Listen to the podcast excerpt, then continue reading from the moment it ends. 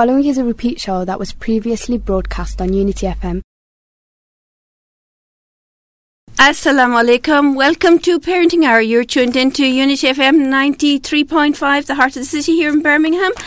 Alhamdulillah, we're here with you today on the third of April live, and uh, it's great to be here, alhamdulillah. I don't know if that's significant for you listeners tuned in today, but I'm sure a lot of you have heard or seen the messages going around the internet. They're flying around about um, bad things and about good things as Muslims, and what should we be doing today. And there are some incidents that did get reported um, to, and were reported to the police about uh, issues that were happening to Muslims. If you have an opinion on this and would like to get involved in today's conversation, please do ring in on oh one two one, seven seven two, eight eight nine two. That's oh one two one, seven seven two, eight eight nine two, or you can text us on oh seven nine, two six, eight four, three three eight eight, or email unity f m dot net. Um, it's great he- being here with you in the studio, mashallah, and alhamdulillah. Today I was a little bit more vigilant, I suppose, uh, on my way in, but I try to be that way every day, and, and you know, do our du'as and remember what we're doing, inshallah, and uh, remember when we're getting to the car that uh, that we say our du'a there, and we say our du'as in the morning time, and remember Allah along the journeys, and inshallah Allah will help us, no matter whether it is the third of April or the third of May or the third of June or the thirtieth. We should be doing this every day. Um, but also I have in the studio, I just came into the studio and subhanAllah, here was somebody that I hadn't seen for years. I can't believe I hadn't seen him for so long. It seems like only yesterday that he's left the studio. Uh, he used to be here with Unity F M, and he's back from abroad. And I said, come in and let's talk to us about your, your work abroad. So, mm. Assalamu alaikum, Will. Wa alaikum salam. Nice to be here again. And lovely being here in Unity F M and Parenting Hour. How has it been back? Uh, it's okay, to be honest. Uh, this might sound strange, but I, the weather's great. I love the weather. Because it's nice and cool here compared to the heat? Yes, absolutely, there's that. And also the air is so fresh compared to out there, which is something that you don't actually think about. But mm. to be honest, that's the main thing for me. Really fresh air. So tell the listeners, where have you been? Um, so for the last seven months, I've been working in Doha in mm. Qatar as a year three primary teacher. Mm, are you enjoying that? Yeah, it's it's great. It's a great gig. Can't mm. complain. Yeah. Good, good. And how many p- ch- children do you have in the class? I teach twenty-six children. And so the school is uh, called English Modern School. Mm-hmm. It's a school designed for um, Arabic children whose parents want them to learn English. Mm-hmm. So the way it works is they do the Cambridge International Curriculum. Mm-hmm. Um And the curriculum is taught in English. So the subjects that they would learn anyway at school, they're learning the same things, but just in English. Um, so the idea, therefore, is that they pick up English as they're, you know, going through their schooling years. Mm-hmm. Great. And have you come across anything like this was happening here in the U K? Um, maybe it's happening over, actually, in Doha as well. I don't know if this is a worldwide message or if it's just a U K message about this. Should we mention Kill a Muslim Day? It's what it's doing, or Torture mm. Muslim Day, or um, you get so many points for doing things. I think initially, actually, it started off as a Love a Muslim Day and for Muslims to do things nice, and that uh, encourage them to do things nice. But then it got reversed completely to to doing bad things. Have well, you heard about that? That's a shame. I mean, I have seen it, but mm. I mean, you'd never get anything like that out there, obviously, mm. um, because it is a Muslim country. Mm-hmm. Um, so, and the other thing is that um, things are very kind of sheltered. You know, everything's diverse out there, cosmopolitan. Everybody's out there to work, so you don't really get... There's not really such a kind of civic society out there, really, um, mm. because everybody's just there to work. The majority of the population are foreigners that do not really consider the country their home, so they're not really fussed about politics. They're just there to kind of earn their money and then go home. Mm. So you probably would never get anything like that uh, out there mm. anyway, so not really. But I have seen, you know, on social media and so on, mm. what's been going on.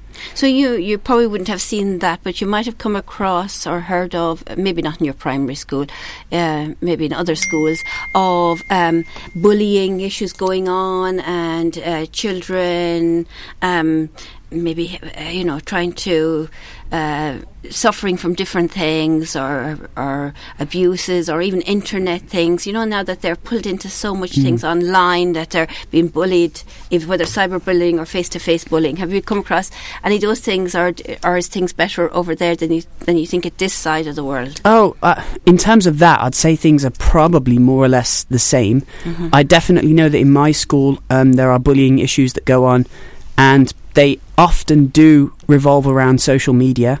And also there's a lot of issues on so- social media where, um, for example, a picture might be taken in school, and then that gets put on social media, and then it gets spread around, and people start saying things about it, um, you know, and that mm-hmm. causes problems. And so there are there are things like that that, that go on, um, definitely, yeah. In fact, we had... Um, I found out we started an anti-bullying um, program in the school, and I found out that the reason why we started that in the first place was because they w- there was a recorded increase in issues that happened um, this year, so wow. we, we had to respond to it. So yeah. Wow, it's subhanallah. I just have actually in my hand something that you might be interested in. I picked it up coming out the door. Um, I only bought it this week. It's new off the shelf. It's mm. called Mug and Me, which means my magne- Magdala, which is the part of the brain that actually re-arcs, reacts when you are in unsafe situations. Right. So it's the part of the brain that tells you whether to f- freeze, fight or flee, you know. Oh, there are, are yes yeah. uh, the uh, the F's that we all go into automatically, and it's a lovely little book for, it's written for actually young children. You might be interested mm. and might want to see it afterwards, um, of what what is your Magdala force, where in the brain is it, um, how how it reacts, in what ways, when does it tell you to, to freeze, when does it tell you to beat uh, to fight, when does it tell you not to do these things, and it mm. explains about the brain. I'll pass it over to you.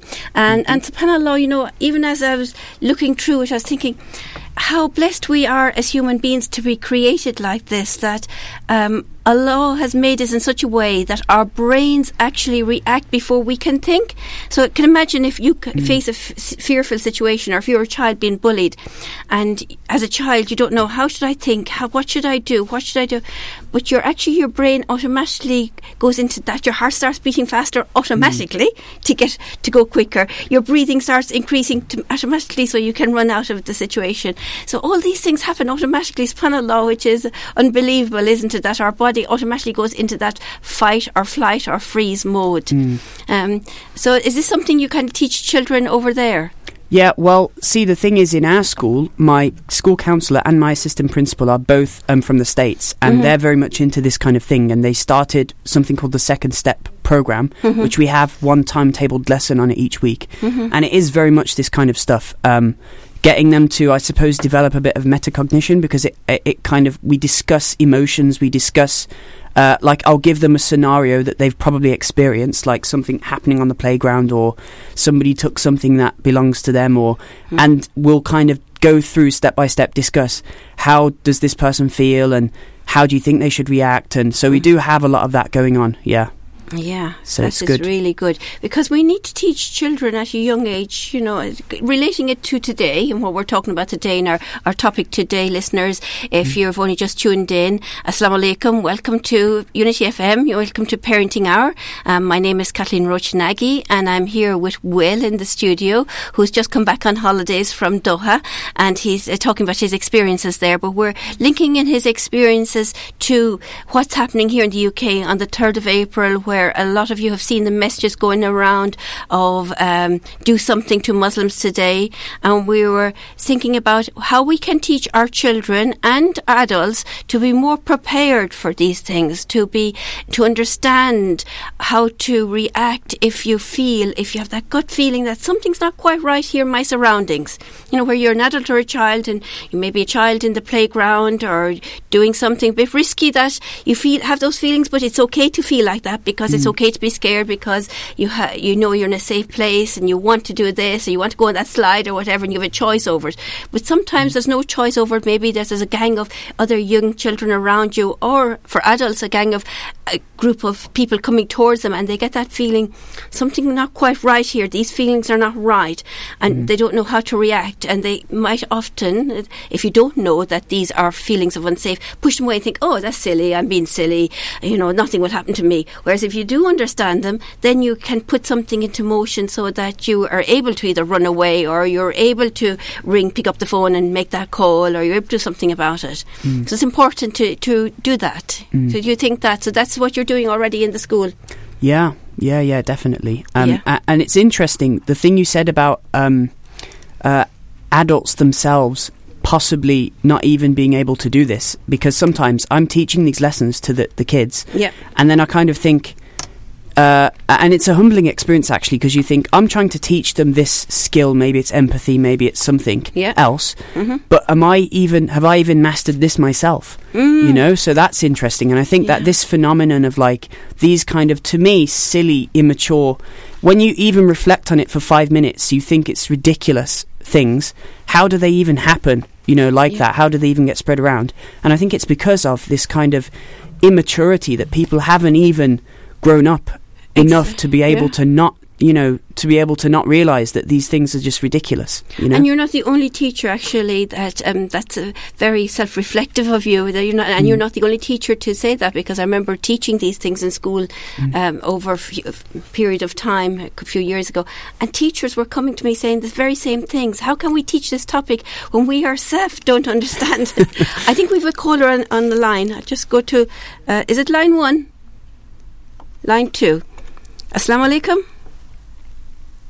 Assalamu alaikum. No, nobody on line two. Hello. Hello, assalamu alaikum. Wa alaikum salam. How are you? I'm very well, thanks very much. Good, good indeed. Um, we're talking here this evening about um, safety linked to, to today, the third of April.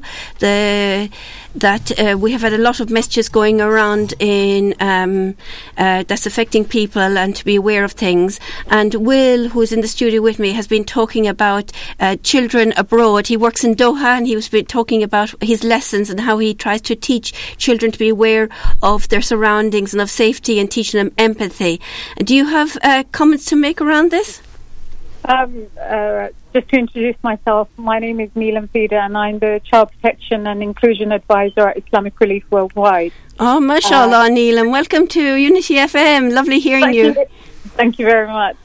Um, and in my capacity and my role, uh, which is predominantly in the humanitarian sector, and um, often in situations where there's a crisis, Um, we really think uh, and, and believe that there is an importance of having child participation. Um, often you'll find adults making decisions on behalf of children, and usually they don't really speak to children. Um, and this might be down to the lack of training adults have on how to engage children and ensure that their voices are being heard, and ensure Um, initiatives are designed to meet their needs, uh, but also sometimes it's an oversight. There's a crisis, um, there's a need to respond, there's a need to ensure that children are protected, and um, that certain things are put in place. Um, and in some situations, there's more harm being done than good. Mm-hmm. So um, I, I think it's absolutely crucial that where possible, um, child participation, um, getting children's viewpoints um, across, and, and really get to the depth of how we can um, engage initiatives around their needs that speak to them, that they feel that they can uh, engage on. Mm-hmm. It's really, really important, because it, we know from numerous pieces of research that the first thousand days of a child's life is instrumental, and if they face any harm during those first thousand days of their being, um, that's irreversible damage that they that they can be exposed to in some situations.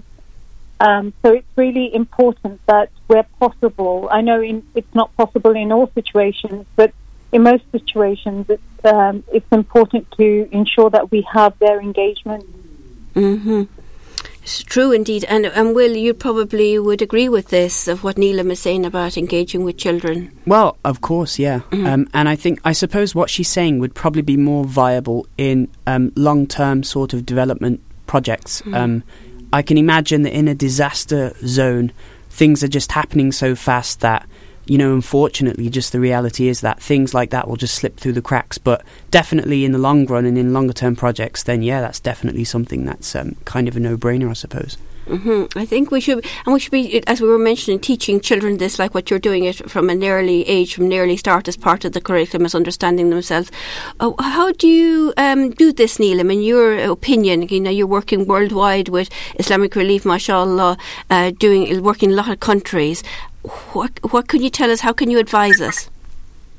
Um, I think it, it really depends on um, the, the it depends on the context um, that you're in. So, for example, work that we've done in uh, the South Asia um, region, um, engaging the communities and trying to get them to um, ensure child engagement is there, ensuring children's voices are being heard and um, their needs are being met. It's, it's, it's not impossible, but it does require uh, a lot more um, day-to-day engagement, and it also involves a lot more Um, community-based mechanisms. So, for example, speaking to faith leaders has been instrumental in our engagement around uh, child protection and child engagement, um, particularly in areas of the country where the only form of education is the madrasa. And in those in those situations, the madrasa system has been set up in a way where you may have Um, uh, an older child, so someone of the age of maybe fourteen and fifteen, leading classes, and they haven't received any formal training, they haven't received any um, specific skills, so it's just basically behaviour that they see from their um, teacher that they then adopt and then subject younger children to. And that's why you'll probably see in some situations peer-on-peer abuse, because there has been no training there. Um, And so when we started working with faith leaders, we've actually gone through an extensive training course with them on what child protection is, how can we ensure a protective environment for children, how can we empower children, and where there are no formal mechanisms to protect children, what what informal mechan- mechanisms can be developed through community-based action teams or community-based uh, mobilization teams to develop those mechanisms. So in South Asia, that's been absolutely uh, fantastic. Um, in the Afro-Sur continent, um, particularly, I would say, around Kenya, Mali and Malawi, where I've been working, um, we've looked at integrated approaches mm-hmm. to um, uh, engaging children. And again, um, speaking with faith leaders, speaking with Um, uh, female faith leaders in the madrasa system, community activists has been really, really important, because you can imagine in these contexts that we're working in, um, access to school is limited, access, access to resources is limited. Often there's no formal mechanism in which you can monitor families or monitor um, education. So we've used these informal mechanisms to, first of all, Uh, build their capacity so that they can actually um, be effective in their engagement when it comes to um, child protection or child, or child participation. And where that hasn't been um, as effective as we hoped, then we've integrated this approach through maybe one or two of our other projects. So um, we've got some microfinance initiatives, we've got some um, hygiene initiatives, and through those Uh, particular project, we built in components around child engagement, child protection and child education, so it becomes part and parcel of everyday norm. And we know that change in behaviour doesn't occur um, you know, uh, uh, over a certain number of months. It's a long-term achievement mm-hmm. that we're trying to aim for, so um, integrated approach have, has been very fruitful.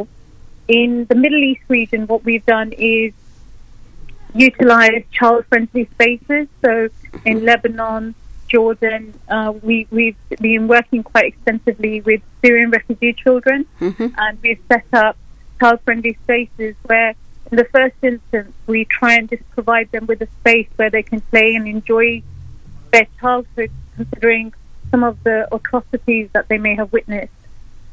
And through that kind of play, we start bringing about, um, uh, start addressing some of the core needs. So if they've got trauma that needs to be addressed, and we bring in the specialists the, that, that would be able to provide the psychosocial interventions.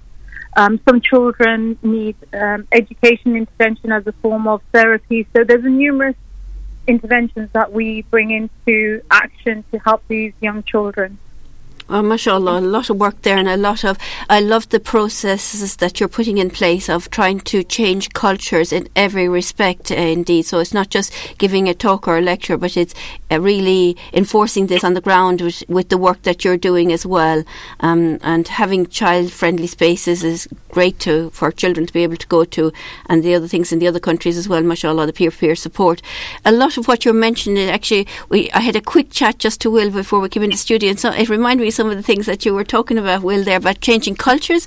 It's mm. it is hard to change cultures. You can see Islamic Relief, mashallah, a big organisation. Neelam, mashallah, is doing a, so much work there, mashallah. She's really pushing for these changes, and her team, mashallah, and, and what they're doing on the ground, um, and trying to change cultures. Y- you just mentioned to me there before we came into the studio about a child that maybe didn't get ten out of ten in spelling, or didn't get full marks for something, how that they may be afraid going home because Because they didn't get the top mark. It's, yeah, you've come across some things like this. Yeah, this is a common a common issue that we have, which I suppose mm. would come under the issue of safeguarding over here, although that doesn't mm. really exist there. But mm. we classify it that way. Common issue we have is there's a certain culture amongst um, certain demographics that we have in the school, mm-hmm. whereby the parents are extremely strict when it comes to education, mm-hmm. and I can understand why, because for them, Um, education is the key to, you know, having having a kind of stable life. So I can understand why they have that mindset, but then the way they kind of instill that in the children is, is questionable, because they tell the children, you must be the best, you must be the best, you must get one hundred percent.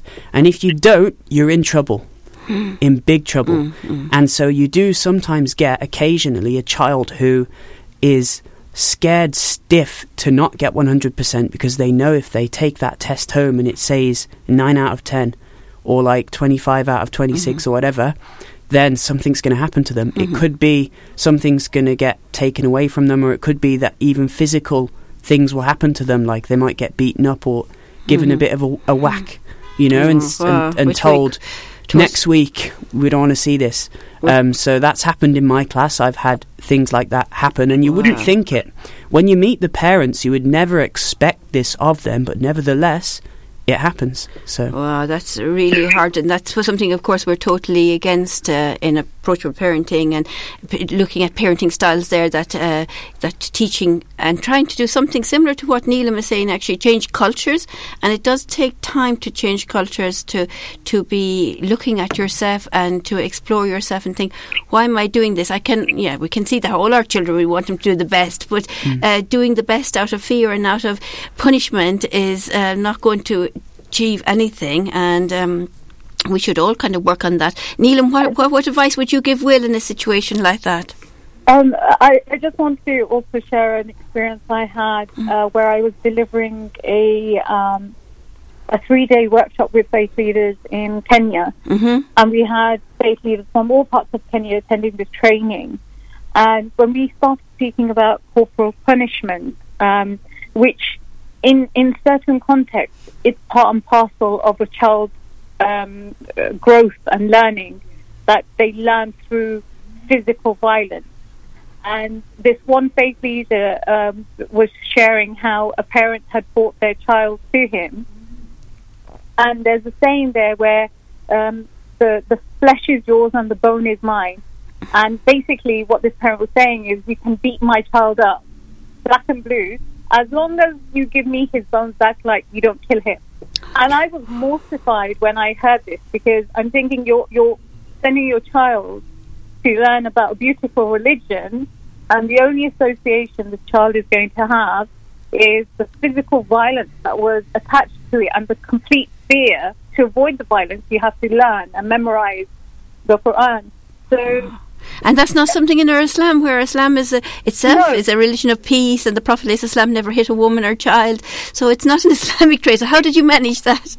So, uh, I mean, we you have to remember that these are learned people. So mm-hmm. I completely changed the setting of that session.